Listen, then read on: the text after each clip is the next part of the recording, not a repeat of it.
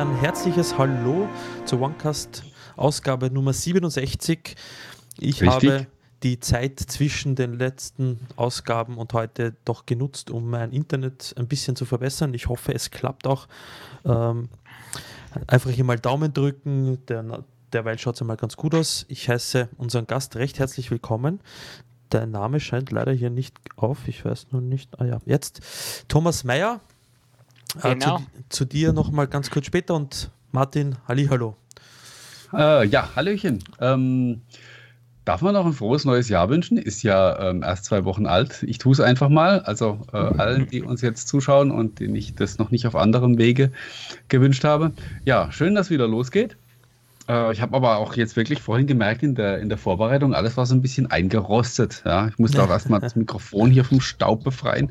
Ist immer noch ein bisschen schmutzig. Ist doch alles wieder schon wieder ein ganzes Weilchen her. Richtig. Äh, ja, äh, eigentlich wollten wir ja letzte Woche schon loslegen, da mussten wir das aber nochmal äh, kurz verschieben. Von daher ähm, bin ich umso mehr erfreut, dass es auch diese Woche beim Thomas dann geklappt hat. Und ja, vielleicht magst du dich einfach mal kurz vorstellen. Ja, vielen Dank auf jeden Fall mal für die Einladung. Äh, schön, dass ich heute mal dabei sein kann bei äh, eurer Serie und ähm, ja, Thomas Mayer, ich schreibe bei Dr. Windows äh, die Beiträge zum Thema Office 365. Das ist auch mein Kerngebiet, ähm, was ich so mache, Office 365 und ursprünglich mal SharePoint. Ähm, das sind so die beiden großen Themen, die mich umtreiben und Office 365 aber im und Enterprise, also im geschäftlichen Umfeld. Äh, das ist das, was mein Arbeitsalltag äh, belebt und umtreibt, genau. Ja, ich war auch, ähm, also wir haben uns, doch, ich glaube, wir haben uns auf dem Community Day in München das erste Mal persönlich getroffen. Genau, da haben wir uns erst Mal persönlich getroffen. Ist noch nicht lange her, vor drei Monaten, oder? Drei Monaten, ja. Und ja. Ähm, ja. da hattest du ja dann die Idee, dass wir da vielleicht so zusammen was machen könnten. Und mhm. ähm, ich muss ja sagen, oder ihr habt es ja auch damals gesagt, ich gesagt, hm, wir sind ein bisschen skeptisch, wie das da bei unseren Leuten ankommt, weil wir ja doch mehr eher so die Consumer-getriebene Community sind. Aber wie sich herausgestellt hat, waren meine Bedenken ähm, ja völlig unbegründet. Und äh, die Beiträge kommen super an und es wird eher so als, äh, als willkommene Aufwertung ähm, okay. wahrgenommen, was es ja auch tatsächlich ist. Von daher ist ja ideal. Ist eigentlich genauso, wie wir uns das vorgestellt haben. Prima, ja. Also klar, bei den Beiträgen, die konzentrieren sich oder die gehen zwar auch um das Business-Umfeld, aber selbst als Consumer kann ich natürlich die Sachen, wo mir als Consumer also Office 365 zur Verfügung stehen, ja auch noch verwerten. Und wir haben jetzt ja auch im Januar einige Specials gehabt, äh, ja, zu Word, zu Excel, zu PowerPoint, zu Outlook, was sich da alles getan hat im Office 365 Umfeld. Und das passt natürlich für die Consumer-Variante genauso wie für die Business-Varianten. Nur natürlich irgendwelche Apps, die nur im Business-Bereich zur Verfügung stehen, sind dann auch für Consumer nicht so interessant. Aber ganz viel passt natürlich eins zu eins auch dazu, ja. Ähm, also der verbessere mich, der eigentliche Office Client, also jetzt die, die Office Suite, hm ist ja vollkommen identisch, oder? Bei, bei ist, genau. Office 365 ist, Home oder Business oder Personal. Genau. Richtig, die ist tatsächlich identisch. Ähm, bloß beim Office 365 Business, da kommen halt dann noch so Tools dazu wie SharePoint, wie Power Apps, wie äh, Flow. Flow kann ich aber auch im Privatbereich äh, nutzen. Und so sind es einfach einige Produkte, die ich da noch zusätzlich dazu habe. Äh, und die behandle ich in meiner News-Sendung eben auch natürlich, weil meine Zielgruppe natürlich hauptsächlich eben äh, die Business-Sparte und ähm, die Unternehmen, die Office 365 einsetzen und die sich da auf dem Laufenden halten wollen, was sich da jeden Monat Neues tut. Ähm, einfach weil ja Microsoft da auch keinen zentralen deutschen Informationskanal zur Verfügung stellt, um sich da auf dem Laufenden zu halten. Ja. Bringst du ein super Stichwort? äh, zum Thema deutscher Kanal. Ich habe ja vor, ähm, vor ein paar Tagen mal ja ziemlich gerantet. Ähm, Welche Maus ja, ist dir da über die Leber gelaufen? Zum Thema, zum Thema Lokalisierung. Ich habe gesehen, du hast es auf Twitter auch. Ähm, also ich habe gesehen, dass du es gesehen hast. Ja. Ja, weil mich aktuell gerade äh, das gleiche Problem oder ein ähnliches Problem, wo auch in die Richtung geht, äh, umtreibt. Und zwar, ähm, Microsoft hat zwar nicht zu allen Office 365 Produkten, aber zu einigen ähm, auch eine Seite What's New, also was ist neu in diesen Produkten oder irgendwelche mhm. Release Notes. Und da ist es tatsächlich so, dass da ähm, ja, dass die nicht bloß ein paar Tage hinterher hinken zwischen dem englischen Kanal, sondern tatsächlich manchmal um Wochen oder Monate. Und ähm, das ist natürlich für ein Produkt, das sich ständig ändert, ja, das ist schon schlimm. ein extremer Zeitraum. Ähm, und ja, ich habe jetzt meine ganzen Quellen auch die Tage tatsächlich alle umgestellt auf die englischen Quellen, weil ich, bisher habe ich auch einige deutsche äh, einfach verwendet, weil es auch einfacher ist, wenn ich irgendeinen Screenshot oder so mache, weil ich dann direkt einen deutschen Text drin habe. Ähm, aber die sind tatsächlich mittlerweile mehr oder weniger nutzlos im Office 365 Bereich, weil dann stehen da irgendwelche Infos drauf von April 2017, ja. Okay. Und seitdem wurde der nie wieder aktualisiert und ähm, ja, also auch der englische Informationskanal ist oft nicht vollständig, das kommt noch dazu, aber ähm, der deutsche ist halt nicht vollständig und auch überhaupt nicht aktuell und ähm, ja, wirklich sehr schade, wie Microsoft da mit den Kunden umgeht. Und von dem her kann ich deinen Post da absolut unterstützen. Äh, was du ja auch angesprochen hast mit den Übersetzungsleistungen, die ja bei Microsoft auch ja, sehr zum Wünschen übrig lassen. Also wir kennen das ja auch schon seit vielen Jahren im SharePoint-Bereich, ähm, ja, wo zum Teil bis zur Unkenntlichkeit übersetzt wird. Und da hat man dann am ehesten noch die Chance, wenn man die deutsche Fehlermeldung äh, bei Google Translator dann eingibt und zurück übersetzen lässt ins Englische und dann mhm. hat man am ehesten noch die Chance, da drauf zu kommen, was ja, er ja, jetzt ja. eigentlich von einem will. Ähm, aber ja, teils echt dramatisch, ja, und äh, sehr schade. Ähm, und das deutschsprachige Gebiet ist ja jetzt nicht das Unwichtigste für Microsoft. Also ähm, ähm das kommt ja. ja da noch dazu. Mich würde also interessieren, ob das Microsoft in Frankreich auch ähnlich praktiziert. Ich kann mir absolut nicht vorstellen, dass Microsoft eben im französischsprachigen Bereich irgendeine Maschine das übersetzen lässt, weil ähm, auf diese Peinlichkeit äh, dürfen sie sich ja gar nicht einlassen. Und, aber im Deutschen Also wenn ich mal denke, wie ja. stolz die Franzosen auf ihr Französisch sind und sie es auch stolz nach außen tragen und man mit Kanada ja einen Nachbarn in den USA hat, wo Frankreich auch eine, eine ähm, na, Amtssprache ist. Also ich weiß nicht, ob jemand Französisch spricht heute bei unseren Zusehern, aber das würde mich auch interessieren, ob das auch im Französischen der Fall ist. Ja, ähm, aber kann ich jetzt auch nicht beurteilen. Ja. Also ich, nee, ich, kann auch überhaupt kein Ahnung. Französisch. Ähm, äh, wie gesagt, das deutsche Drama reicht mir völlig. Absolut, ja.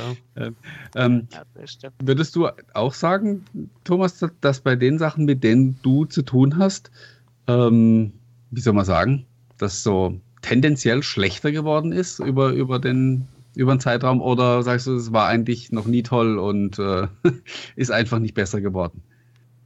Hm es war noch nie toll.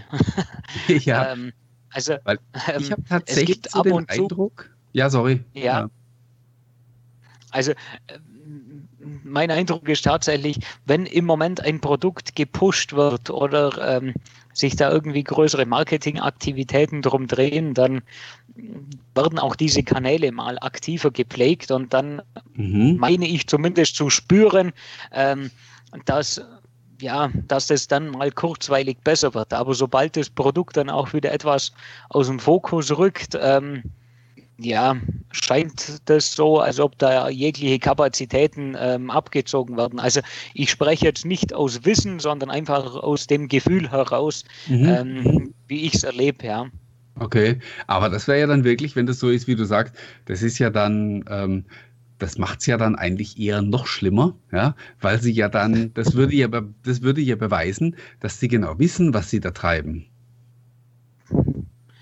Ja, gut. Natürlich wissen sie es also, also. Ich glaube jetzt nicht, ja, also ich glaube jetzt auch nicht, dass es Unwissen ist, weil es gibt ja doch ein paar Microsoft-Mitarbeiter auch in Deutschland und ähm, die merken ja auch, wenn sie auf die deutsche Internetseite gucken, dass bis vor ein ja, einiger Zeit zum Beispiel das Windows Phone 8.1 noch auf der äh, auf zwei Klicks von der Startseite von Microsoft.de entfernt war, äh, weil das hat einfach niemand gepflegt und das hat dann niemand auf dem Schirm und da kümmert sich einfach niemand drum. Ja. Ähm, und es ist noch gar nicht lang her, dass ich wieder über ähm, na, dass ich über, den, über die deutsche Microsoft-Seite, wie du sagst, nach ein paar Klicks irgendwo auf so, einer, auf so einer Seite war, die mir beschrieben hat, wie einfach das ist, äh, auf Windows Phone umzusteigen. Ja. Aber das ist das Problem ja. bei Microsoft an sich, die Struktur, vor allem bei Webseiten, liegen oftmals bei externen Dienstleistern, die sich darum kümmern, weil man ja das Know-how okay. intern oder nicht das Know-how nicht hat, das ist blöd, äh, das, das stimmt nicht, aber das äh, es ist nicht Ziel einer Person bei Microsoft, dass die Webseiten aktuell sind. Da steht auf keiner Scorecard. Deshalb ist es so ein Nebendrum, mhm. was man mitmachen muss. Und das macht mal ein Quartal diese Agentur, das andere Quartal die andere Agentur. Und so kommt ein Wirrwarr zustande. Und mhm. es gibt keine mhm. Owner, die die Seiten quasi besitzen und dass sie sich mhm. darum kümmern. Oder sie wechseln okay. relativ häufig. Ah ja, na gut, das weißt du natürlich aufgrund deiner früheren Tätigkeit mhm. ähm, natürlich viel besser als wir. Das war immer eine recht lustige Geschichte, wie man dann Inhalt einer Seite verändert und dann man verzweifelt die Personen sucht, die das dann quasi verbrochen haben. Mhm. Okay, okay.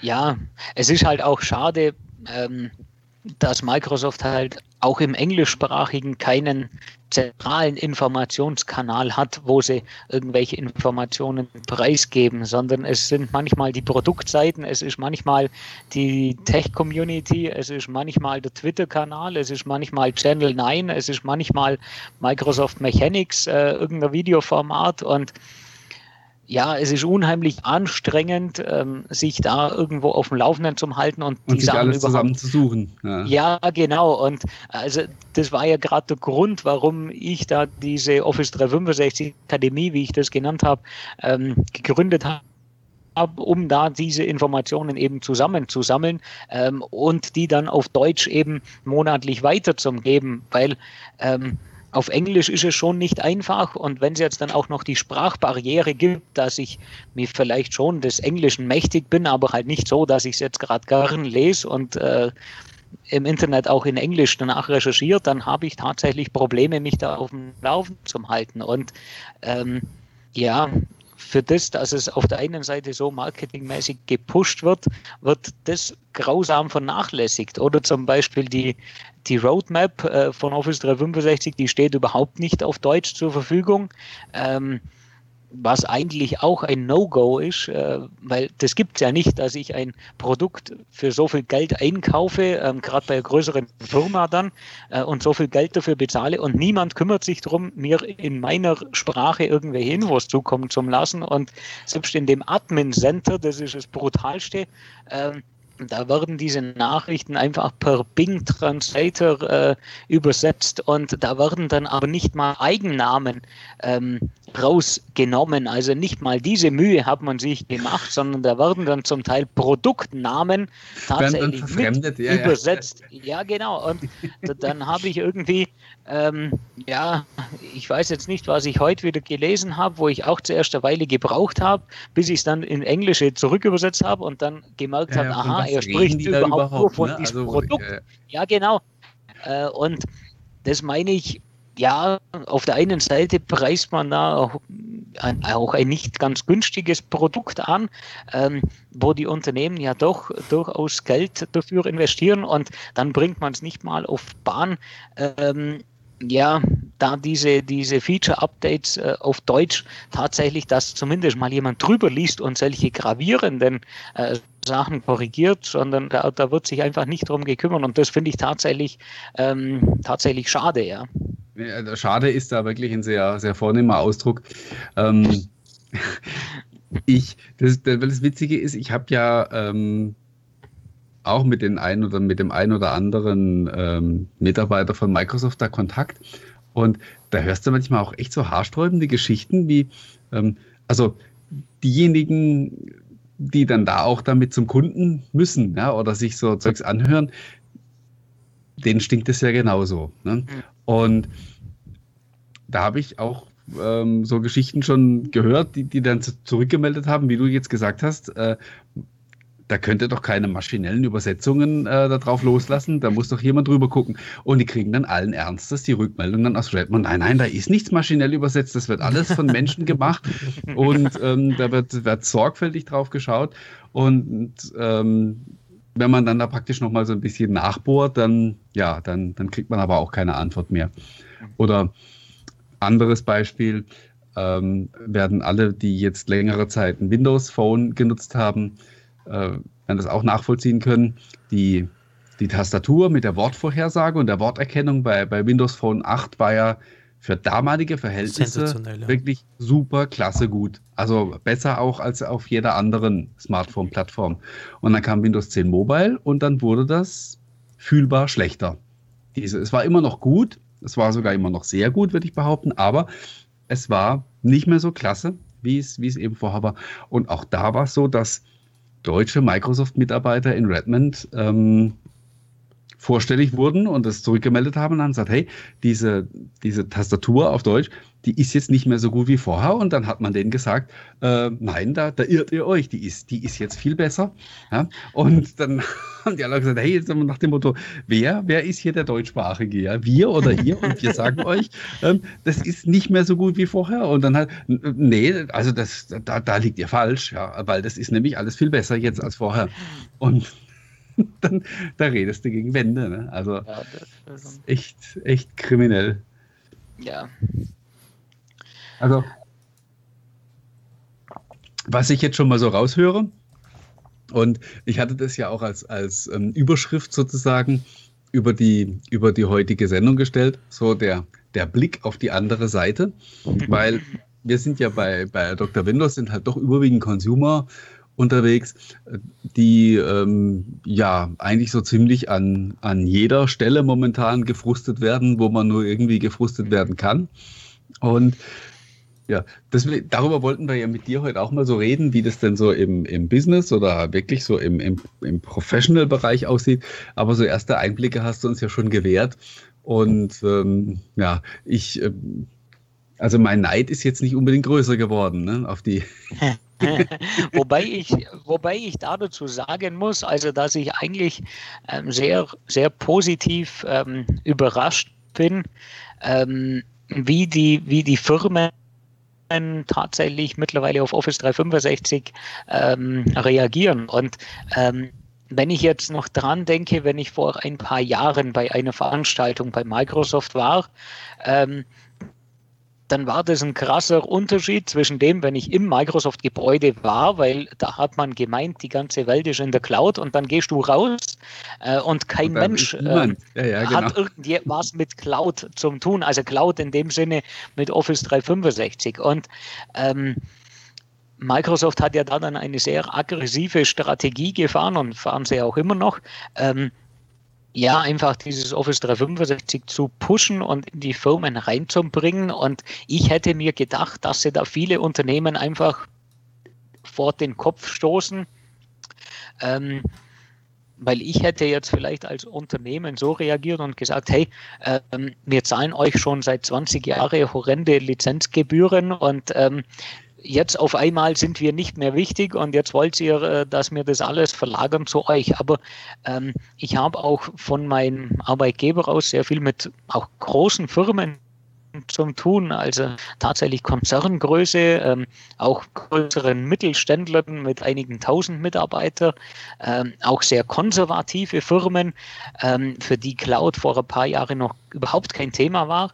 Mhm. Und ich bin überrascht, wie positiv ähm, das Thema Office 365 dort besetzt ist. Also ähm, ich habe erst heute tatsächlich heute Vormittag mit einer Versicherungsgesellschaft, auch äh, deutscher Versicherer, ähm, am Markt ähm, gesprochen und dann sagte mir der IT-Mensch, ja, ähm, wenn Microsoft das halt so forciert, ähm, dann kommt man da auch nicht dran vorbei. Und aber es ist ja auch ganz gut und ähm, dann, dann erhält man auch Funktionen äh, schneller. Und also mich wundert es, wie positiv das Thema gesetzt ist, bei der Vorgehensweise, die Microsoft da an den Tag legt, ähm, bin ich tatsächlich ähm, überrascht. Also ich selber bin begeistert von dem Office 365 Produkt. Darum habe ich auch das ja mit der Community und so weiter angefangen.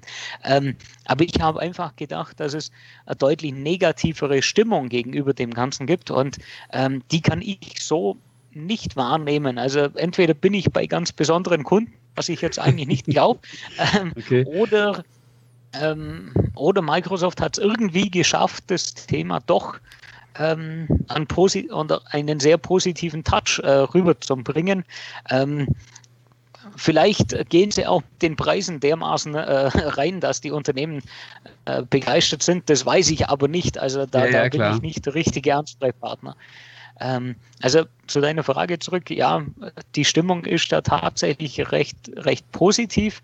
Ähm, vor allem ja, auch, auch was die Herausforderungen anbetrifft. Also ähm, man muss sich ja denken, die, die Business-Linie kommt ja aus einer Schiene, wo es alle drei Jahre ein neues Produkt gibt äh, und man sich maximal alle drei Jahre mit irgendwas Neuem beschäftigt.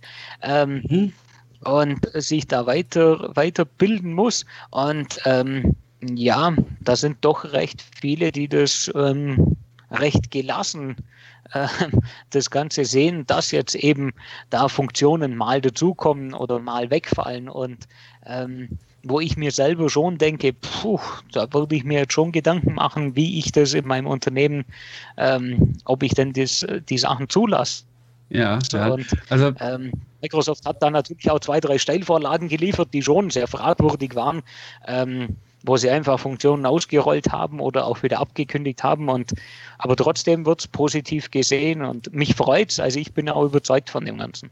Ja, also vor allen Dingen hast du dann immer gut zu tun, ne? wenn die, ja, wenn ja, die Akzeptanz also, entsprechend der, groß ist. Also der Schulungspart ist zwar ja, der Schulungspart ist zwar schwieriger geworden, aber äh, kontinuierlich, ja. ja, ähm, ja, also es ist halt, wie du sagst, also gerade so das Thema Schulung ist halt was, wo du halt dann ja tatsächlich auch ständig äh, nachlegen musst. Ne? Also gerade so, so ein Produkt wie, wie Office 365 ist halt jetzt nichts, äh, worüber man noch ein Buch schreiben kann. Ne? Weil wenn du, äh, bis du damit fertig bist und ähm, das Ding beim Verlag ja. ist und gedruckt, kannst du es eigentlich schon wieder wegwerfen, weil es schon wieder ähm, an verschiedenen Stellen schon wieder komplett veraltet ist. Ja. Wobei es so ist, also ähm, zu dem Thema Schulung, es funktioniert halt nicht mehr so wie, ähm, wie früher, weil früher habe ich natürlich eine Schulung konzipiert und die habe ich dann drei Jahre oder fünf Jahre so durchgezogen. Mhm. Ähm, und so funktioniert es natürlich auch nicht mehr. Ich muss deutlich kürzere Schulungsformate anbieten, sei es jetzt über Webclips oder E-Learnings oder irgendwie sowas oder halt kurze Videoclips. Ähm, da kann ich nicht mehr verlangen, dass die Leute mir mehrere Tage in der Schulung reinkommen. Ähm, zum Thema Buch sehe ich es eigentlich eher oder positiver, wie du das beschrieben hast, weil okay. ähm, bei, bei einer Landkarte, da habe ich ja ein ähnliches Problem. Die kaufe ich jetzt und in dem Moment, wo ich die Landkarte kaufe, da hat irgendjemand schon wieder eine Straße dazu gebaut und vielleicht irgendwas geändert und trotzdem hilft mir die Landkarte, mich einigermaßen zurechtzufinden. Und auch mit einer Landkarte von vor fünf Jahren finde ich heute noch den Weg von äh, München nach Berlin. Und in gewisser Weise darf man sich da natürlich auch bei Office 365 nicht aus der Ruhe bringen lassen, weil die okay. großen Eckpfeiler ähm, sei es jetzt Exchange, SharePoint und so weiter, die haben ja gewisse Technik, ähm, die sie einfach mitbringen. Und da kann mir vielleicht sogar ein Buch helfen, die Technik einfach mal zum Verstehen. Und ob jetzt das Feature sich etwas in die Richtung entwickelt oder der Button sich etwas dahin verschiebt, sehe ich jetzt gar nicht so ganz dramatisch, sondern am Anfang, oder es geht ja auch oft darum, mal zum Verstehen, was, was kann das ganze Ding überhaupt. Und da ist es auch nicht ganz so kriegsentscheidend meines Erachtens, ob ich jetzt gerade das neueste Feature dazu kenne. Ähm, aber klar, das bringt es natürlich mit sich. Ähm, ja, dass so ein Buch natürlich deutlich schneller veraltet und ich muss natürlich bereit sein, mir Screenshots anzugucken, die einfach in dem Moment, wo ich sie angucke und gedruckt habe, nicht mehr passen. Das, das ist auf jeden Fall so, ja. Mhm. Also was du vorhin angesprochen hattest, mit ähm, dass du überrascht bist, wie, wie groß doch die Akzeptanz ist oder zumindest die Bereitschaft, auch in, in größeren Firmen, sich damit auseinanderzusetzen, ist was, was ich bei, ähm, bei mir ja auch ähm, erlebe. Ich bin ja auch noch in einer äh, nicht ganz so kleinen Firma tätig, die auch eigentlich eher so erzkonservativ immer war, bei, okay. auch bei so, so IT-Geschichten. Ähm, und wo ich jetzt auch genau das erlebe. Also so diese so eine Agilität und so eine Bereitschaft auch wirklich so Gas zu geben. Und äh, wobei, ich meine, das sind dann Geschichten, die du halt ähm, viel besser kennst als ich. Also selbst bei denen, die dann halt wollen, ähm, ja, dann brauchst du halt, wenn du irgendwo in eine Cloud gehst, musst du halt wieder irgendwie so ein Risk Assessment oder was weiß ich machen. Also es ist ja nicht so, man kann sich ja nicht so einfach entschließen, sagen, okay, wir gehen jetzt ab morgen ähm, in die Cloud, sondern da gibt es ja ähm, sehr viele, sehr viele Hürden intern, auch organisatorisch und so. Aber ähm, da erlebe ich halt wirklich, dass man aus, also dass man das will. Also man, man kann ja dann auch mhm. sagen, boah, nee, das ist so kompliziert und ähm, da müssen wir so viel äh, Arbeit auf uns nehmen, bis sich das bezahlt macht. Komm, komm, wir fahren einfach noch so lang äh, mit unseren On-Premise-Lösungen, bis so lange, wie es nur mhm. irgendwie geht. Naja, auch eine durchaus nachvollziehbare Reaktion. Aber ähm, wie gesagt, ich erlebe das bei, bei unserem Laden eben auch, dass man sagt, nee, wir, wir müssen da jetzt, wir müssen da jetzt ran und ähm, das ist die Zukunft und wir müssen da Gas geben. Das hat mich genauso überrascht, wie, wie du okay. das auch äh, da geschildert sich, hast. Okay. Da hat sich in den letzten Jahren, würde ich fast schon sagen, doch einiges geändert in, in dieser Hinsicht. Ich habe da schon das Gefühl, dass ähm, einerseits dann doch vielleicht die Verantwortlichkeiten in Unternehmen sich dann an Jüngere jetzt vererbt hat und die Jüngeren dann eher mit der Prämisse jetzt in diesem Bereich drinnen sind, zu sagen, wenn wir jetzt auf diesen Zug nicht aufspringen, dann verpassen wir äh, da ziemlich viel und dann noch zum späteren Zug aufzuspringen, dann, dann ist, hat man den quasi schon verpasst. Mhm. Ähm, und da merkt man da schon, ich meine, allein wenn man sich ansieht, die Forbes-Liste, die Forbes-Liste von den 100 erfolgreichsten Unternehmen sind, glaube ich, schlagen mich dort 90 Prozent oder 90 dieser Unternehmen sind auf Office 365. Und die Kurve geht nach oben, wenn man sich ja die Quartalszahlen von Microsoft äh, von Quartal zu Quartal ansieht. Also ich war ja äh, vor, das muss ich zurückrechnen, ich glaube sechs Jahre ist es jetzt her, wo ich ähm, ja mit so einem, mit so einem Impulsvortrag, also im Auftrag von Microsoft unterwegs war, mhm. wo man so über so eine neue Ära des Arbeitens und so weiter gesprochen hat. Und das war letztendlich eine Promotion-Veranstaltung für Office 365. Man hat halt aber viel außenrum gepackt, um einfach so ein bisschen so, so einen neuen Zeitgeist zu transportieren. Und wie gesagt, das ist sechs Jahre her. Und ähm, ich kann mich schon gut daran erinnern, wie da teilweise die Leute halt eben drin saßen und wie Autos geguckt haben. Ne? Also, mhm. weil, mhm. weil es denen völlig fremd war. Also, da hast du die ganze Bandbreite gehabt von, was will denn der jetzt hier? Was erzählt er da für ein Quark? Bis hin auch wirklich auch, auch zu der Aufgeschlossenheit, wo die Leute gesagt haben, ja, okay, wir merken, dass das funktioniert so nicht mehr. Wir, wir müssen da jetzt ein bisschen was anders machen. Mhm. Mhm. Ja, was Microsoft natürlich zwei Schritte, die Microsoft gemacht hat oder die Microsoft tut, um die Leute in die Cloud zu bringen. Das ist einmal, ähm, was sie am Anfang überhaupt nicht forciert haben, ähm, das sind diese Hybridmodelle, also sprich, dass man den Firmen anbietet, einen Teil äh, lasse ich in meiner On-Premise-Umgebung als auf meinen lokalen Surfern und einen Teil äh, ziehe ich äh, in die Cloud um. Ähm, das hat man am Anfang so überhaupt nicht ja, irgendwie aufgearbeitet und ähm, da haben sie tatsächlich nachgelegt äh, und das deutlich stärker in Vordergrund auch gestellt, dass ich mein On-Premise mit meinem, mit meiner Cloud verbinden kann. Ähm, und zum anderen, was wir feststellen, dass auch viele Unternehmen ähm, oder ja, einige Unternehmen nicht direkt auf Office 365 setzen, aber zumindest das als Lizenzierungsmodell zuerst mal nehmen, um die Office-Applikationen, also sprich Office mhm. 2016 mhm. lokal, ähm, zuerst mal zum Lizenzieren, ähm, aber über die Tür kommen sie anscheinend gut dann auch bei den Kunden äh, überhaupt mal rein, um die auf das Office 365 Thema zum Sensibilisieren. Und das ist halt dann der erste Schritt. Okay, jetzt nehmt ihr das mal als Lizenzierungsmodell und anschließend geht es halt dann weiter und dann nutzen die vielleicht doch den einen oder anderen Service in der Cloud. Und so meine ich, kommen auch diese 90 Prozent ähm, von dieser, äh, von diesen 100 Unternehmen zustande. Die sind nicht, meines Erachtens nicht, ich habe es natürlich nicht geprüft, aber meines Erachtens nicht alle wirklich zu 100 Prozent in der Cloud, sondern da gibt es halt irgendwelche Teilbereiche, die mal Office 365 nutzen oder irgendjemand nutzt es als Lizenzierungsmodell. Und schon ähm, werden sie großzügig mitgezählt in der Statistik. Genau, richtig. Ja, ähm, es ist alles Office 365. Also allein, dass ja, du nur via Abo, via Abo das, das neueste Office hast, ist schon mal ein Novum. Ja, ja, klar. Wenn du dann denkst, wie viele Auf jeden Fall, ja, bei Office XP und 2003 teilweise stecken geblieben sind oder Office 2006 glaube ich, gibt es auch noch, oder 2007, ich weiß es nicht mehr. 2007, ja. Und die das Problem haben, dass sie jetzt eben vor dem Problem stehen, dass, äh, dass der Support von diesen Produkten ausgelaufen ist und mhm. sie jetzt um teures Geld entweder äh, die Einzelplatzlizenzen kaufen müssen oder Volumenslizenzen kaufen, die ja um ein Vielfaches teurer sind als mhm. die 365-Lizenzen. Mhm. Österreichische ja. Bundesheer, ich weiß nicht, ob ihr es gelesen habt, das österreichische Bundesheer musste äh, um teures Geld Office-Lizenz nachkaufen, weil sie über mhm. Jahre. Lizenzen ja, weil sie irgendwie Raub, also mhm. streng genommen Raubkopien hatten. Mhm. Und da, da hat es irgendwie verpfiffen. Und jetzt stell, möge dir vorstellen, wenn die schon damals Office 365 gehabt hätten, das wäre alles kein Problem. Und dann bin ich auch schon fertig. Das Lizenzieren von Office 365 ist ja auch nicht mehr äh, für ein Unternehmen ähm, nicht die große Zauberei und Hexerei, vor allem wenn Microsoft herangeht und dir einen Tarif anbietet, den du so ja auch nirgends bekommst und findest.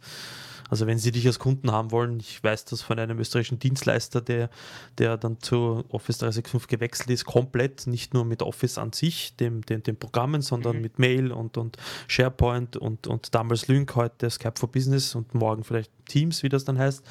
Ähm, die haben dann einen Platz, also eine, Einzel also eine Lizenz für, pro Person bekommen, die du nicht auf der Webseite vorfindest. äh, ja, da kann man ja von ausgehen, dass wenn jetzt, ähm, wenn jetzt irgend ähm, Firmen mit Tausenden von Mitarbeitern kommen, dass die dann äh, nicht mehr nach Preisliste bezahlen. Aber das Absolut, ist ja, ja. ja, völlig normal. Ähm, weil ich es auch in den Kommentaren lese, Leute schreiben eben, dass sie ähm, teilweise in Unternehmen halt nicht äh, migrieren und da nichts ausgerollt wird und noch alte Dateien verwenden und Netzlaufwerke verwenden und so weiter.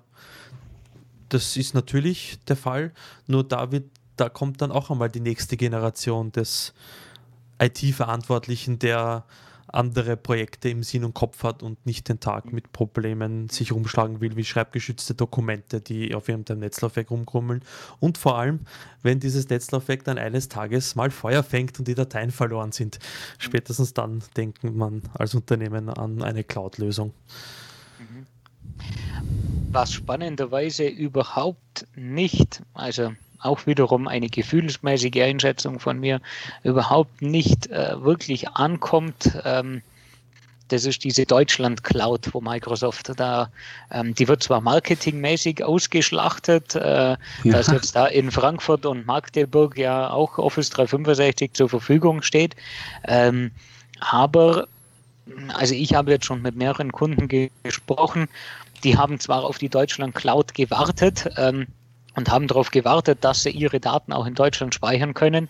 Bloß jetzt, wo sie sich genauer angeguckt haben ähm, und festgestellt haben, okay, die Deutschland Cloud ist rund um ein Viertel teurer wie die EU Cloud. Ähm, zum Zweiten bietet sie mir weniger Funktionen wie die EU Cloud äh, von Microsoft ähm, und sie ist datenschutzrechtlich nicht erforderlich. Ähm, ist der Wunsch auf einmal gar nicht mehr so groß, äh, in die Deutschland Cloud zu gehen. Okay. Ähm, das und ich ja habe jetzt tatsächlich mehrere Fälle, wo ja, wo darauf gewartet wurde auf die Deutschland Cloud und ähm, dann war die Deutschland Cloud da und dann ist man tatsächlich in die EU Cloud ähm, dann gegangen, weil man gesagt das heißt, hat, okay, das nehmen als wir. war sie super, aber ja, ähm, genau genutzt richtig, wurde sie ja. dann doch nicht. Ja, ist jetzt das natürlich ist ein subjektiver Eindruck, ähm, mhm. aber ähm, ja, ich weiß jetzt eigentlich von keinem Kunde, der sich wirklich für die Deutschland Cloud ähm, äh, also, tatsächlich gesagt, entschieden ich weiß es jetzt, ich weiß es jetzt von uns, also von, von, von unserer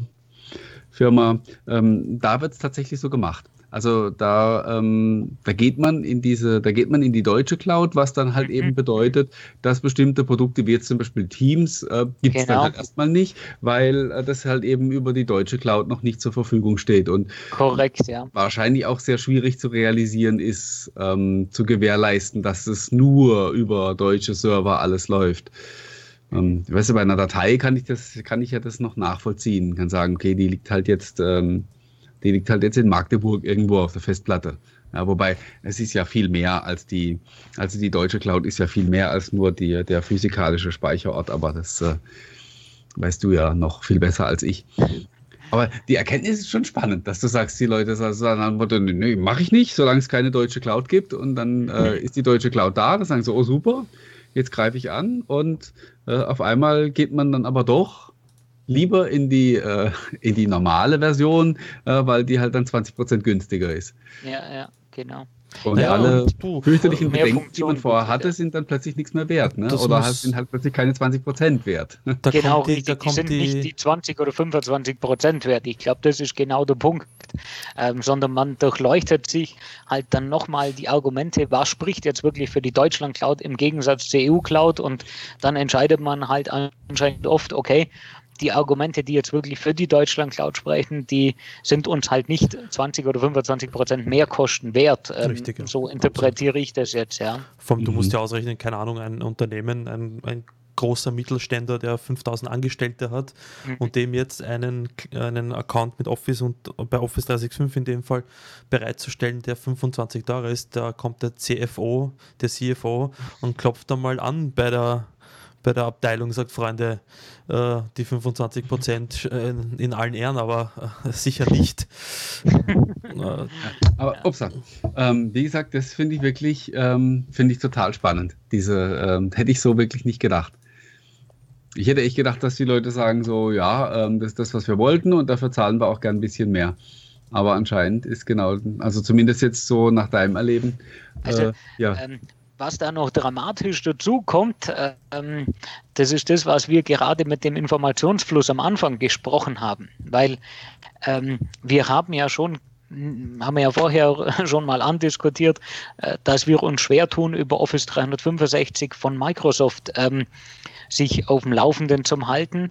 Und die Brisanz, was dann in Office 365 in Deutschland nochmal abgeht und wann welche Funktion zur Verfügung steht, die ist ja nochmal deutlich verschärft, weil also bei der Deutschland Cloud hängt ja noch die Telekom dazwischen oder T-Systems. Mhm.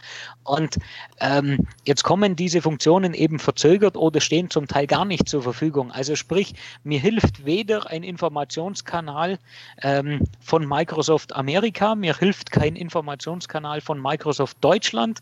Ähm, selbst der Informationskanal, den die Telekom propagiert und äh, ausrollt, der bezieht sich oft auf die EU-Cloud von Office 365. Also da Informationen dann zum Finden, was funktioniert jetzt wirklich in meiner Telekom Deutschland Cloud Office 365 ähm, und da einen Fehler zum Finden, der ist natürlich äh, höchst spektakulär, ähm, sich da dann nochmal auf dem Laufenden zu halten und äh, tatsächlich eine mhm. große Herausforderung, ja.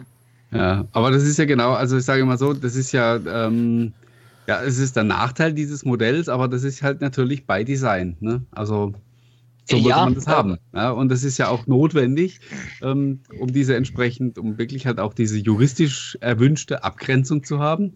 Mhm. Ähm, ja, aber Wobei es natürlich meines Erachtens schon für das, ähm, du sagst gerade bei Design, für dieses Design hätte für mich auch für dieses Problem schon eine Lösung dazugehört, dass es dann eben eine Deutschland, Telekom Deutschland Cloud Office 365 Roadmap gibt. Und ähm, ja, aber anscheinend ist halt der Kundendruck doch nicht so hoch. Anscheinend kann man sich das leisten, ähm, das doch außer Acht zu lassen oder das halt wegzulassen.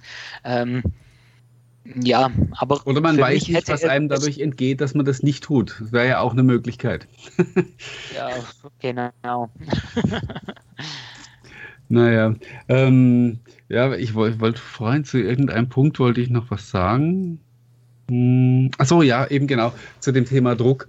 Das ist was, was ich auch wirklich so aus der, aus der zweiten Reihe sozusagen mitbekommen habe, ist tatsächlich wie du beschrieben hast, dass man, ähm, also auch vor ein paar Jahren, als ich dann da auch mit involviert war, äh, da sind sie ja wie bei so einem, wie bei so einem typischen Hype halt üblich, losmarschiert und jetzt alle in die Cloud und hurra, äh, und wir rennen schon mal los.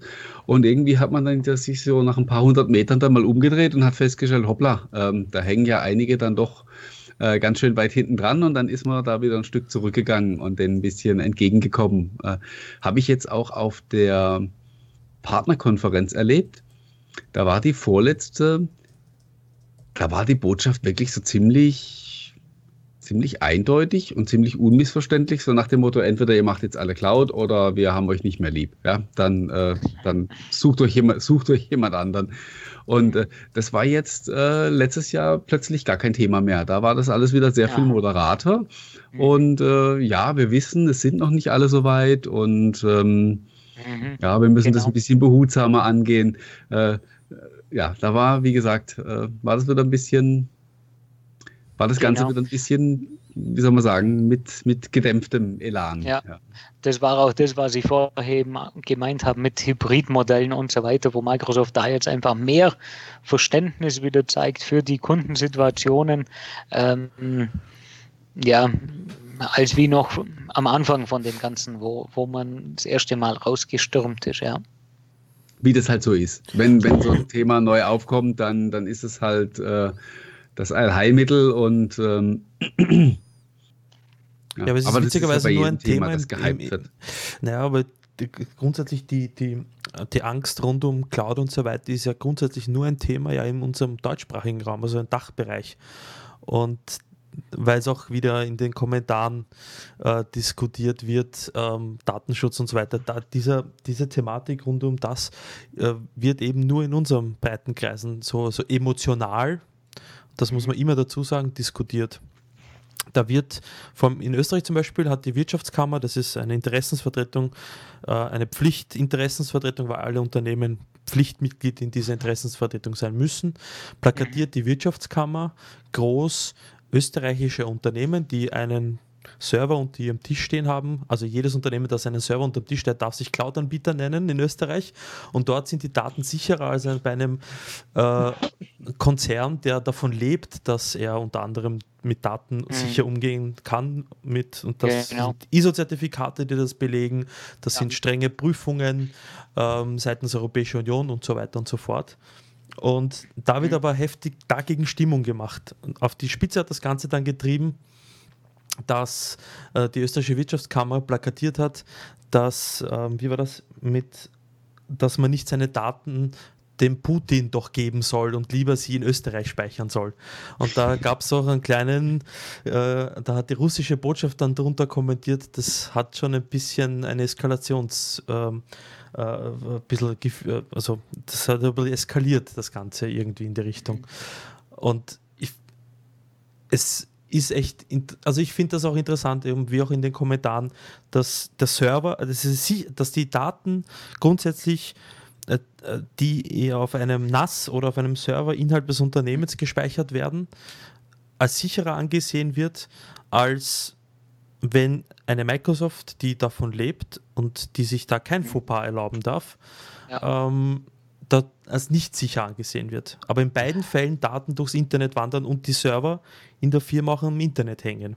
Ja, aber ich glaube, das ist so ein typisches emotionales Thema, so Absolut, Kontrollverlust. Genau. Das sind wie ja. die Leute, die halt zu Hause ihr Erspartes unterm Kopfkissen haben, mhm. weil, ähm, weil sie der Bank nicht vertrauen.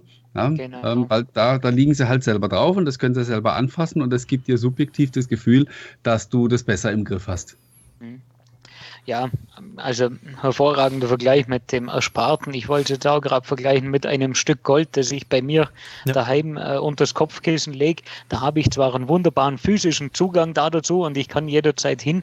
Ähm, bloß trotzdem ist es etwas vermessen zu glauben, dass es da sicherer ist, nur weil ich es angucken kann ähm, und fühlen kann. Ähm, ja, und der Überwachungskamera drüber bauen kann, aber extrem ist immer noch nicht sicherer, als wie wenn ich es in ein richtiges Bankschließfach bringe, wo die Bank halt äh, zig Linien einhält und so weiter. Und ähnlich ist es bei Microsoft und Office 365 auch. Die haben so weit ich das jetzt beurteilen kann, jedes erdenkliche Zertifikat, wo es da irgendwo auf dem Markt gibt, äh, und haben sich da gegenüber ähm, ja, absichern lassen. Ähm, es gibt Gutachten von Rechtsanwälten, es sind Banken in die Cloud migriert äh, von Microsoft. Ähm, und wenn ich dann Gespräche führe mit irgendeinem sechsköpfigen Firma, der mir dann sagt, ja, aber seine Daten sind äh, bei ihm im Keller äh, doch deutlich sicherer, ähm, ja. dann passt es irgendwie nicht so gut zusammen. Ähm, schon allein die Ausfallsicherheit, die Microsoft da gewährleistet ähm, und den Aufwand, was die mit Verschlüsselung treiben, das kann ich schlichtweg als Kleinunternehmen oder auch als mittleres Kannst Unternehmen ja, schlichtweg nicht darstellen, ja. Und ähm, dann noch zu meinen, dass ich das noch besser mache als wie Microsoft. Also nicht bloß gleich gut, sondern ich mache das besser. Also Microsoft beschäftigt zig Mitarbeiter, die das alle schlechter machen wie wie der halbtägige Mitarbeiter, der wo ab und zu mal äh, ähm, irgendein Fachmagazin liest und der betreut dann meine Daten sicherer als wie äh, die Spezialisten. Da gehört doch ein gewisser ähm, ja, gewisses Selbstbewusstsein dazu, sagen wir es mal so. Das ist durchaus gegeben. Na, und nicht nur das Thema Datensicherheit an sich, ähm, was zum Beispiel eben bei Microsoft dann doch, glaube ich, dann höher ist als bei mir zu Hause oder in einem kleinen Unternehmen. Äh, da geht es auch, das ist auch eine Kostenfrage. Allein so ein Server, den, der Mails und Daten verwaltet, der einen gleichzeitigen Zugriff erlaubt, der kostet mal schon 5.000, 6.000 Euro. Und dann muss ich eine Redundanz schaffen der Daten. Das heißt, ich muss genau. ein Offsite-Backup von, von der Maschine haben. Am besten noch zweimal und drei, also dem Stand, Firmenstandort genau. und noch an zwei unabhängigen Standorten noch einmal. Das Korrekt. Ganze dann stündlich, weil ein, ein, ja. ein Ausfall von einer Stunde kostet Unternehmen teilweise sehr, sehr viel Geld. Rechnungen ja. gehen verloren und Co. Ähm, Stromkosten des Ganzen äh, und so weiter und so fort. Da läppern sich schon einige Sümmchen da im Monat. Und mir kann niemand erklären, dass sich äh, in dem Fall die Cloud in keinster Weise für mhm. die auszahlt. Ja. Mhm. Ähm, ja, und ich sehe halt einfach, äh, wenn mir dann einer sagt, ja, aber unser Server, der wird ja repliziert und äh, dann sehe ich, okay, der hängt aber an der gleichen Stromversorgung, die beiden Server dran und die hängen auch beide möglichst an der gleichen Internetleitung dran.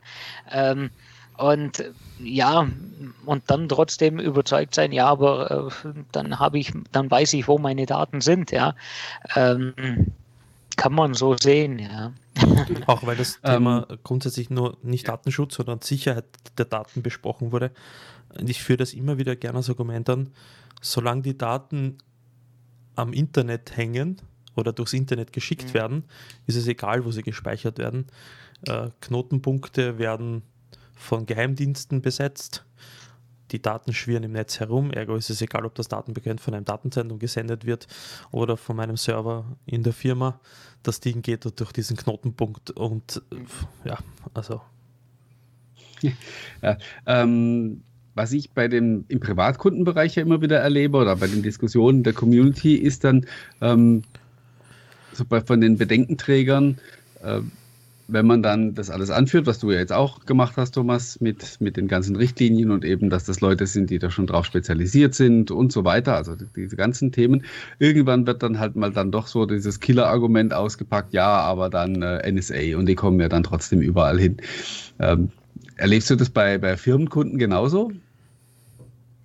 Oder sind die da nicht so, ähm. äh, wie soll man sagen, ängstlich oder, weil die, ich würde jetzt mal behaupten, die müssten ja eigentlich ähm, viel mehr Angst davor haben. Ja, weil ich mhm. glaube nicht, dass sich, ähm, ja, also dieses ganze NSA-Gedöns, also äh, ich bin insoweit vielleicht auch Verschwörungstheoretiker, dass ich sage, das hat nichts mit Terrorabwehr zu tun, sondern das ist einfach nur staatlich organisierte Wirtschaftsspionage, die da, die da läuft. Ähm, von daher eigentlich die werden sich für, ähm, für Otto Meyers äh, Urlaubsbildchen, die er in seinem Bond-Drive liegen hat, ganz sicher nicht interessieren, weil ähm, da haben die in der Tat Besseres zu tun. Aber ich sage jetzt mal, große Firmen, die dann vielleicht ja sogar vertrauliche Unterlagen, meinetwegen Pläne für ein neues Produkt oder so, ja. in der Cloud speichern, die haben ja dann doch vielleicht noch mehr Angst, dass das in die falschen Hände gerät. Ja, ja, doch ist tatsächlich so. Also ähm, ich habe das ähm, ja zum einen bei bei Mittelständlern, wo tatsächlich sagen, okay, aber wir haben Daten, ähm, die wollen wir wirklich nicht, ähm, dass dieses Haus irgendwie verlassen. Ähm, und äh, gerade ja, Konstruktionspläne oder irgendwie sowas. Ähm, Oft sind es auch dann wirklich Firmen, die sagen, okay, wir machen das wirklich auf einem abgekapselten System, das vielleicht auch nicht mal am Internet hängt. Ähm, also solche Gedankengänge gibt es dann schon tatsächlich, aber das sind dann auch welche, wo den Gedanke in der Regel konsequent umsetzen und dann nicht sagen, okay, aber dann speichere ich es halt bei mir dann äh, in der Dropbox äh, oder das speichere ich dann äh, bei mir auf dem NAS und ähm, auf das NAS, das, da will ich dann auch per, äh, per Internet drauf zugreifen, sondern die dann wirklich diesen Gedanke äh, tatsächlich komplett ähm, ja, äh, komplett leben und sagen, okay, wir haben da äh, die Entwicklungsabteilung, die hat wirklich ein abgeschottetes System und da drin machen wir das und das verlässt auch okay. nichts Unternehmen. Mhm. Ähm, wenn ich da der Meinung bin, dann kann ich das verstehen und dann ist es ja auch ähm, in Ordnung. Plus da muss ich natürlich auch dementsprechend im Unternehmen handeln. Ähm, und ja, das Argument kommt tatsächlich ähm, des Öfteren auf und ähm, das ist tatsächlich auch äh, immer mal wieder zum Hören und ist bei Unternehmen auch gesetzt, ja, doch. Absolut, also ich, wir haben okay. bei mir in der, im Unternehmen haben wir ein Intranet, die äh, Daten sind im Haus und da gibt es einzelne Stationen, wo ich auf diese Daten zugreifen kann, um gegebenenfalls zu sichten. Ähm, in dem Fall hat es unter Anführungsstrichen eine Sicherheitslücke, weil ich diese Videodateien dann auf dem, auf dem Stick tun muss, um sie bei mir weiter dann zu verteilen. Aber grundsätzlich ist, ist es so ein abgeschlossenes System und wie du sagst, natürlich, mhm. äh, ich sage nicht, dass äh, ein, ein Erdölkonzern oder ein Stahlkonzern oder was, die hochsensible Daten haben, die äh, die, die äh, das Haus nie verlassen dürfen oder sollten, die haben natürlich für diesen Zweck auch entsprechende Systeme. Und das ist ja mhm. auch in Ordnung und das ist auch wichtig und das ist auch richtig. Aber genau diese Unternehmen ja. haben auch entsprechende Maßnahmen, um diese Daten genau, vor richtig, Ausfall ja. zu schützen. Und die haben auch das Geld. Aber mir kann niemand erklären, ja. dass so ein Sechs-Mann-Anwaltsbetrieb, wie es da auch in den Kommentaren ist, dass die ähm, eine äh, in, nur annähernd ein ähnliches System haben, um sich vor, mhm. vor einem Ausfall zu schützen. Weil, genau. sie, weil, weil wenn dann die Rechnung kommt von 3.000, 4.000 Euro, die eine ordentliche Sicherung im Monat kostet und Festplatten und Hardware und Strom und so weiter, dann fragen die sich zweimal nach, äh, wozu der Aufwand. Mhm. Genau. Absolut. Ähm, ich muss noch äh, muss mal kurz einen harten Break machen, ähm, weil es ist zwar nicht sehr viel Rückfluss gekommen, aber äh, so, wir, wir greifen in der, in der Sendung auch immer Fragen auf, die von den Leuten eingeschickt werden, die dann auch nicht unbedingt immer was mit dem Thema der Sendung zu tun haben. Ähm, da ist jetzt eigentlich nur eine, nämlich ähm, der Prinz Tux fragt, ob wir irgendwas wissen, ähm, zufällig über das Thema ähm, Cortana und Alexa, groß angekündigte Partnerschaft letztes Jahr im August oder September und seitdem ja nichts mehr passiert. Ähm, ich für meinen Teil bin damit ganz schnell fertig, kann sagen, nein, ich warte auch ganz ungeduldig darauf, dass ähm, Microsoft und Amazon mal da ähm, erzählen, was sie da eigentlich gemeinsam vorhaben. Also das Einzige, was ich dazu gehört? weiß. Nee, ich habe nur ah. diese Verzögerung gelesen. Ähm, ja, aber sonst irgendwann.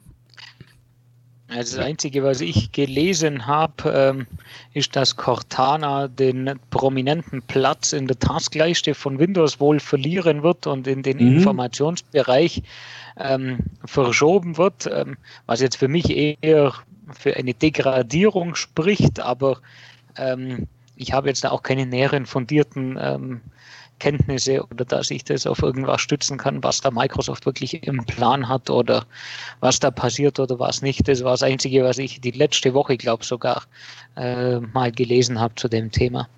Ja, ähm, ja, ähm, Thema kenne ich auch.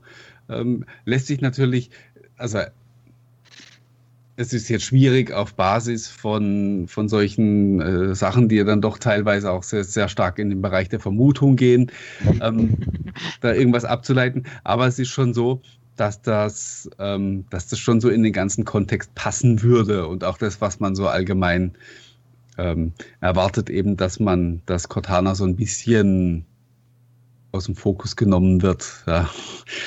Äh, obwohl ja, wie gesagt, also sie haben ja eigentlich letztes, letzte Woche zur, zur CES war es ja so, dass wurden viele neue Produkte vorgestellt mit, mit Google Assistant und mit, mit Alexa und dann gab es natürlich auch so den ein oder anderen kritischen Bericht, äh, ja unter anderem dann auch von mir, der halt eben zu dem Schluss kam, dass die Nummer halt eigentlich auch schon wieder durch ist.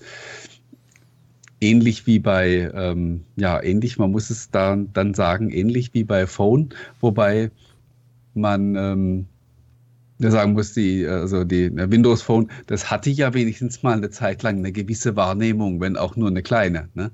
Das ist ähm, das, was jetzt äh, gerade Amazon mit Alexa abzieht, das ist ja, ja, in dem Bereich existiert Microsoft ja gar nicht. Was einem natürlich schon wieder wehtut, wenn man dran denkt, dass die ja eigentlich die ersten waren, die die nicht so eine Sprachsteuerung hatten. Das war, das war Apple mit Siri, aber ähm, die kamen ja damals mit Cortana um die Ecke und haben gesagt, ja, also so ein, so ein, so ein rechter Assistent, das darf eigentlich kein, keine dumme Sprachsteuerung sein, sondern die muss ein bisschen was können. Das muss eine künstliche Intelligenz sein. Also mhm. waren die ersten, die das erkannt haben und ja, bei der Erkenntnis ist es halt aber leider geblieben hm, bis zum heutigen Darf Tag. Ich, ich würde mal euch fragen oder würde mich mal interessieren, nutzt ihr irgendeinen von diesen Sprachassistenten, also sei es jetzt Siri auf dem iPhone oder Cortana auf, dem, auf Windows oder wie auch immer? Also ich muss sagen, ich ich tue mir noch unheimlich schwer. Also ich sehe den Bereich als interessant an und ich sehe ihn auch als Zukunft, Zukunftsbereich an, aber ich selber habe es bis jetzt noch nicht gebraucht und ich schalte es auch in der Regel aus. Und mein letzter Port Kontakt mhm. mit Cortana war, wo ich ein System, ich bin in einer Schulung hinten drin gesessen und habe da hospitiert und habe einen Windows-Rechner neu installiert. Äh, und während oh, der Installation spricht dann auf einmal Cortana mit mir, ob Scheiße, sie was für mich tun aus? kann. Ja, ja. Ähm, genau, richtig. Das war meine erste äh, Reaktion, weil die ganzen Leute haben natürlich dann umgeguckt und gedacht, okay, was macht der denn da? Ähm, ich war auf der einen Seite fasziniert, dass Windows schon während der Installation ähm, entsprechend über Sound- und Mikrofontreiber verfügt. Das war der faszinierende Teil, aber der nächste Schritt war dann auch gleich das zum Schalten. Aber ähm, nutzt ihr das aktiv äh, in eurem Alltag? Ähm, habt ihr das da integriert oder eingebaut? Ich lasse mal Marian den Vortritt. Ja, definitiv. Also ich habe wir haben eine Alexa zu Hause und ich okay. habe 90 Prozent der Wohnung mit äh, Hue-Lampen ähm, ausgestattet. Okay. Und wir nutzen das, um Licht auszuschalten, um okay. äh, nach der Uhrzeit zu fragen, wenn es gerade äh, keine Uhr in der Nähe ist, beziehungsweise auch Timer zu stellen fürs Essen und so weiter und so fort. Okay. Beziehungsweise auch das Radio einzuschalten, weil die ähm, Alex, also das, der, ähm, das Echo Mini, das kleine Drum, via Bluetooth mit den Lautsprechern verbunden ist.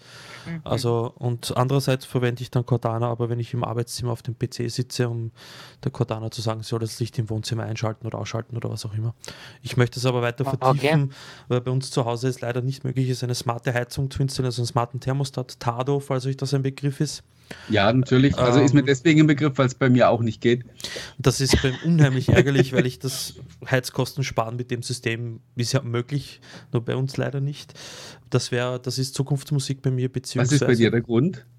Ähm, die. Alter Heizkörper? Nee, in dem Fall ist die, ähm, wir haben eine Fußbodenheizung und der Anbieter, ah. das Steuerungsgerät okay. ist ähm, mechanisch irgendwie mit den Thermos, keine Ahnung, es funktioniert, es ist ärgerlich und wohl 95 Prozent äh, mit den Dingen, naja, ich habe mich sehr geärgert und ich würde aber auch gerne Nuki, das smarte Schloss, äh, installieren in den nächsten mhm. Monaten. Mhm. Äh, österreichisches Unternehmen übrigens aus Graz. Äh, kann ich empfehlen. Ähm, und das würde ich aber auch in den nächsten Monaten installieren wollen.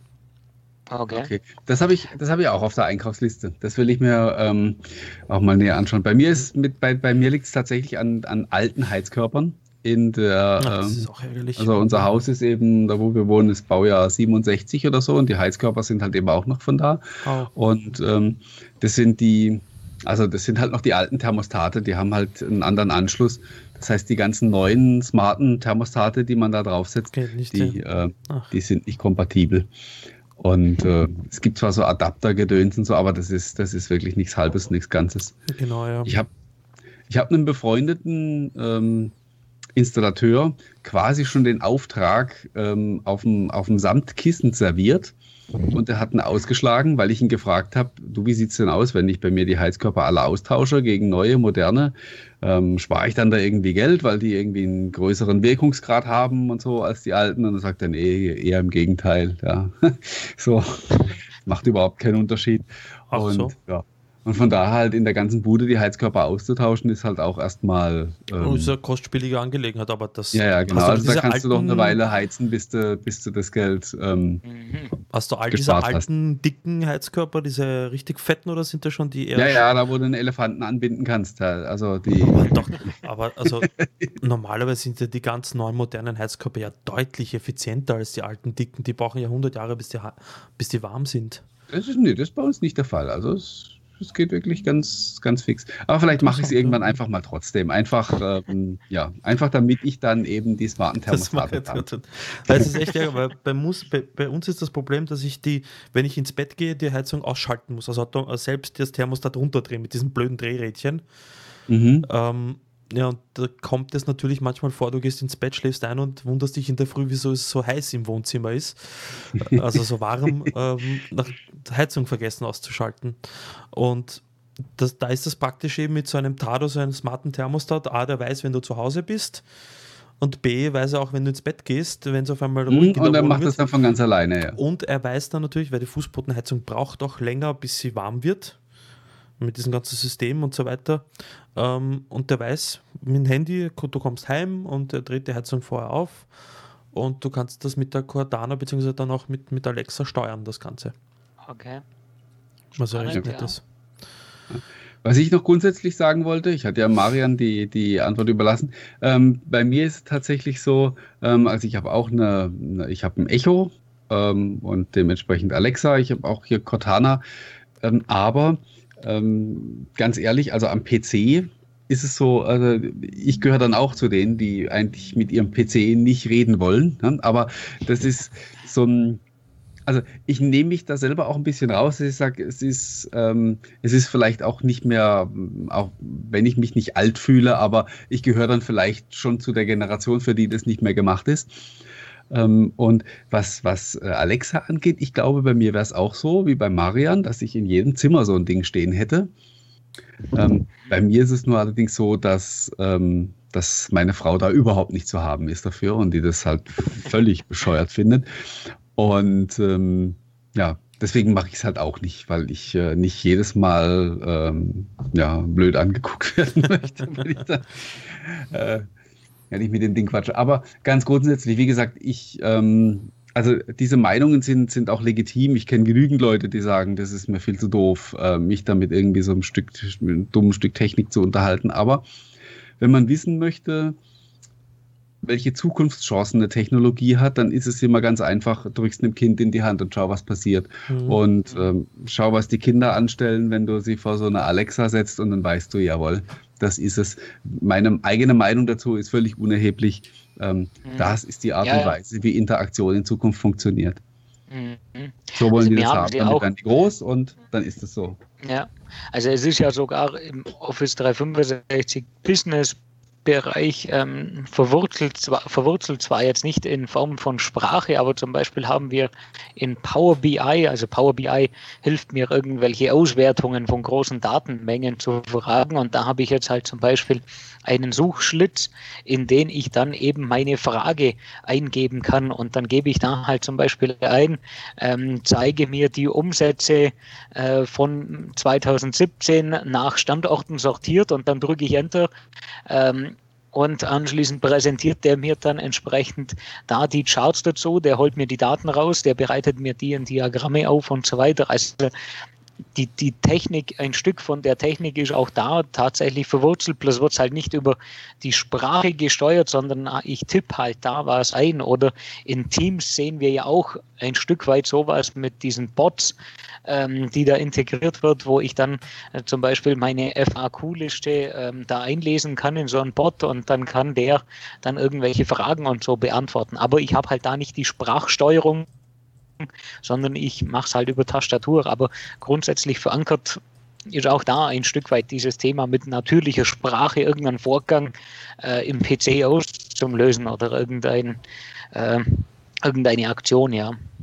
Mhm. Das ist ja auch, glaube ich, teilweise in den, auch in den Office-Komponenten schon drin. Ne? Mhm. Die, in der Hilfefunktion ist ja auch so, dass man nicht mehr unbedingt nur nach einem, nach einem dummen Stichwort suchen kann, sondern auch tatsächlich eine Frage stellen. Ja. ja, ja, das funktioniert ja schon seit Office 97 mit dem Karl Klammer. Aber ich glaube, dass die Windows-Suche ja grundsätzlich auf Cortana umbenannt wurde, weil sich ja Leute aufgeregt haben, ah, ich habe Cortana gar nicht aktiviert, aber es ist als Task im Task Manager zu sehen. Ich glaube, dass ja die Windows-Suche ja grundsätzlich Cortana jetzt heißt, obwohl sie auch jetzt nicht mit dem Internet verbunden ist. Ja, aber das wird ja, genau das ist ja das, was sich dann ja wohl ändern soll. Also okay. die Suche wird halt wieder einfach eine Suche und ähm, Cortana geht eben ähm, ins Infocenter. Und ja, ich bin wirklich sehr gespannt, wie sie das, wie sie das lösen was, wollen, äh, wie sich das dann anfühlt.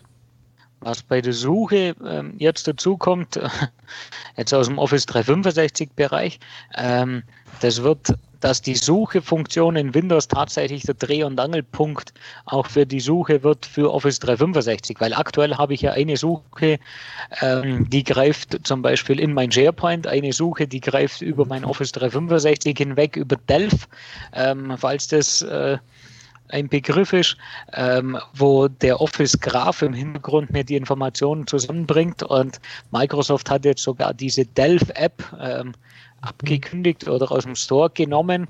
Ähm, die gibt es jetzt so nicht mehr, weil eben diese Dinge dann direkt in die Windows-Suche integriert werden. Also sprich, der Nutzer hat dann nicht mehr fünf verschiedene Suchschlitze, wo er anfangen muss, nach irgendwas zum Suchen, sondern soll das eigentlich dann zentral über seine Windows-Suche machen. Und das meine ich ist schon ein sehr guter Ansatz für das Ganze, weil es halt auch ja für den Nutzer eigentlich nicht nachvollziehbar ist, warum er jetzt an drei verschiedenen Stellen irgendwas suchen muss oder an fünf verschiedenen Stellen. Und da finde ich es eigentlich ganz gut, dass da die Windows-Suche tatsächlich in den Vordergrund rückt und auch wirklich zusammenarbeiten soll mit Office 365. Okay. Ja, spannendes Feld auf jeden Fall. Da, ähm, dem Bereich wird sich sicherlich ganz, ganz viel tun in Absolut, den nächsten ja. Jahren. Also ähm, diese ganzen, in Anführungsstrichen, intelligenten Funktionen werden uns äh, noch viel beschäftigen. Ich glaube auch, haben, äh, dass wir da nur an der Oberfläche kratzen in, in der Hinsicht. Allein, wenn du dir denkst, dass, äh, wo habe ich das jetzt gelesen, dass äh, Computer mittlerweile 99 Prozent des Menschen verstehen, was er sagt dass, die, dass die Spracherkennung mittlerweile so gut geworden ist, äh, dass äh, die ganzen neuralen Netzwerke und die AIs mittlerweile eigene Sprachen erfinden, um miteinander zu kommunizieren, weil unsere Sprache ja höchst ineffizient ist äh, und sie, sie selber immer intelligenter werden und so weiter und so fort. Also ich glaube, da kommt noch eine ziemliche Lawine auf uns zu, was, was das betrifft und dass äh, WLAN-Lampen und, und Alexa und Co. ja noch, noch dumm sind im Vergleich. Äh, und und mhm. ähm, also ich bin da echt gespannt und vor allem, dass wir halt nicht eines Tages dann so Dinge wie haben, eine zentrale AI, die uns auf Terminator-Level dann ähm, uns auslöscht, weil wir ineffizient sind. Naja, also daran klar, das sind wieder so, so Visionen, die, äh, an, an die ich jetzt, ähm, ja, ja, an die ich glaube. Na, eh, aber das ist ähm, aber bevor wir jetzt ausgelöscht ja, werden, ja. weil wir so lange überzogen haben. Ah ja, stimmt, das ist schon ähm, Ich meine, nur um, um, das, um, zu, zum Thema, Office 365 zu kommen. Ich habe das ja, ich hatte ja eine Zeit lang Google Apps abonniert, also G Suite, mhm. wie sie es jetzt nennt. Ja. Und ich bin äh, dann das aus dem Ärger, dass Outlook.com Custom Domains eingestellt wurden oder Hotmail Custom Domains, bin auf, der, auf Google Plattform gewechselt für knapp zwei Jahre und bin jetzt seit einem Dreivierteljahr wieder bei Office 365 gelandet. Und ähm, okay. selbst, selbst, als Privater kannst du Office 365 wunderbar nutzen äh, für diese kleine Variante, entweder die um 4 Euro oder die mit Office um 10 Euro, glaube ich, kostet das. Also mhm. finde ich, find ich auch jetzt abseits des Unternehmensfeldes einfach genial. Du hast. Äh, ist übrigens sogar meine ausdrückliche Empfehlung, wenn ja. jemand. Ähm, wenn also jemand äh, mehrere Geräte hat, auf denen er Office nutzen möchte, mhm. aber nicht unbedingt darauf angewiesen ist, das innerhalb der Familie zum Beispiel zu teilen, was du ja mit Office 365 Home machen kannst. Ähm, dem würde ich tatsächlich auch zu einem Office 365 ähm, wie heißt der genau? Business Premium Dingenskirchens? Business also Premium, diese, ja. genau. diese 12 Euro irgendwas. Ähm, mhm. Variante. Das ist ein bisschen teurer mhm. als, als jetzt ein Office 365 Home. Aber du hast halt eben, also gerade zum Beispiel das Thema, das Thema E-Mail und da habe ich ja selbst den Vergleich. Ich habe intensiv Outlook.com genutzt und ich habe seit Jahren ein Office 365 Exchange-Konto und da liegen qualitativ halt wirklich Welten dazwischen. Und das ist was, was ich auch, da könnten wir jetzt nochmal eine Stunde drüber quatschen. Was ich auch nicht verstehe, dass man, ähm, also dass es eben bei Outlook.com so viele Probleme gibt mit der Zuverlässigkeit und mit allem. Und ähm, auf der anderen Seite funktioniert das Office 365 Exchange so geschmeidig und so super gut. Und ähm, es ist ja auch jetzt seit einer ganzen Weile äh, ja sogar dieselbe Infrastruktur und trotzdem gibt es mhm, diese, mhm. gibt's genau, diese ja. Unterschiede noch. Ähm, was ich jetzt, da kann man jetzt wieder sagen, oh ja, Consumer und so, und das nehmen die nicht so ernst. Und das passt aber da an meiner Stelle, äh, passt meiner Meinung nach an der Stelle überhaupt nicht, weil das sind ja genau die Leute, die äh, ja vielleicht mit Outlook.com aufwachsen sozusagen und irgendwann sagen, sobald, sobald, ja. sie, äh, sobald sie praktisch ins Berufsleben eintreten, sagen, hey, jetzt will ich aber genau diesen supergeilen Service auch ähm, ja, ja. im Business haben. Also da glaube ich, da tut man sich überhaupt keinen Gefallen damit, mhm. dass man das, dass man das an der Stelle so stiefmütterlich behandelt. Ja, eigentlich würde ja Outlook.com die Kunden für Microsoft vorbereiten, wenn sie das, äh, wenn sie das gut machen. Mhm. Ich hätte noch mal eine Frage an dich, wenn du ja. mit der G Suite ähm, gearbeitet hast. Gibt es mhm. jetzt was, wo du sagst, ja genau, ähm, gibt es jetzt was, wo du sagst, hey, das funktioniert da wirklich besser oder das ist wirklich, ähm, ja, weil ich habe es mir natürlich mal angeguckt, aber wenn man bloß mal so reinguckt, dann hat man ja nicht die wirkliche Erfahrung da damit und das ist ja anders, wenn man dann wirklich damit arbeitet.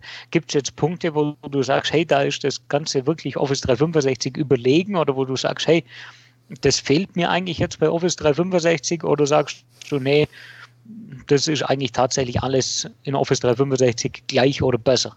Mm, also ich würde insofern keinen Unterschied in der Qualität, also in der Funktion und Qualität der Dienste sind sie an sich gleich, also Zuverlässigkeit, E-Mail, ähm, okay.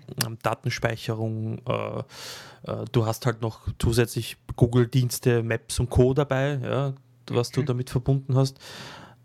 Allerdings kommt es dann wieder auf die Core-Services wie E-Mail und Datenspeicherung für mich wieder zurück. Einerseits habe ich bei G Suite das Problem, dass ich, wenn ich äh, G-Docs oder Google Docs erstelle mit, mit äh, Sheets und Docs und, und, und Präsentationen, dass die Dinge mhm. einfach äh, kein, kein Standard sind, insofern als dass, wenn du sie teilst, sie vom Design einfach äh, furchtbar sind Okay. Beziehungsweise andererseits, das sind reine Online-Dokumente. Heißt, ähm, du synchronisierst sie zwar am PC, da sind dann Platzhalter, machst einen Doppelklick auf, öffnet sich der Browser. Aha, okay. Dann hast, du, dann hast du das Problem, wenn dich, und das ist schon ein paar Mal passiert, wie man Medienberichten entnehmen kann, dass wenn du von deinem Google-Konto ausgesperrt ist, die Dinge einfach futsch sind. Das heißt, du kannst auch keine Offline-Kopie okay. dieser Dateien haben. Und hinzu kommt okay. natürlich auch, dass Gmail einfach ein furchtbares Interface ist. Mhm, also ich komme damit einfach nicht zurecht als äh, äh, man, ich arbeite ja oft im Browser mit Mails und so weiter und das Interface sowohl von Google Drive als auch von Ähm, Gmail ist einfach äh, ein, die reinste Katastrophe. Es ist verschachtelt. Okay. Das Administrationsinterface von Google ist einfach ein, eine, eine, eine Katastrophe, wenn, wenn man so will. Das Ding ist verschachtelt, man okay. findet sehr, sehr schlecht etwas. Ähm, eines, äh, wobei eines kann ich schon sagen, äh, der Support ist gut. Mhm. Äh, vielleicht um ein Spürchen besser als der von Microsoft. Okay, okay. Ja, dich ruft sofort ja. jemand an, wenn du etwas schreibst mhm. und, und die sind da relativ bemüht, ja. Okay. Ja, spannend. Vor allem überrascht mich jetzt eigentlich das mit dem Administrationsmenü, weil man sollte ja eigentlich meinen, dass das ein Produkt, wo jünger ist wie Exchange, SharePoint und Co. Ähm, ja, besser im Griff hat oder ähm, da einfach besser aufgebaut ist, äh, als wie ein Produkt, das man äh, seit 15 Jahren immer wieder was dazu codet und was dazu baut. Ähm, okay, ja, interessant. Danke. Gerne. Ja, ich glaube in diesem Sinne, ähm, wir haben auch schon ein bisschen überzogen. Ja, ein bisschen. Dann vielen herzlichen Dank fürs Zusehen.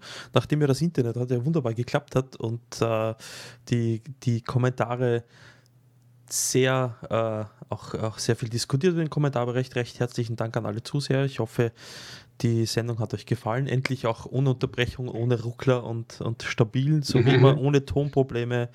Also äh, ich hoffe mal auf, auf, auf Holz, dass es das nächste Mal auch wieder so ist. Ähm, ja, vielen herzlichen Dank fürs Zusehen von meiner Seite aus. Vielen Dank und bis zum nächsten Mal. Ja, dem kann ich mich nur anschließen. Äh, Thomas, ganz toll, dass du da dabei warst. War echt super spannend ja. und unterhaltsam. Ich hoffe für dich auch. Ja, und vielen Dank für die Einladung. Hat mir Spaß gemacht. Dankeschön. So muss das. Ja, dann wie gesagt, äh, allen vielen, vielen Dank fürs Zuschauen und dann bis zum nächsten Mal. Ciao, ciao.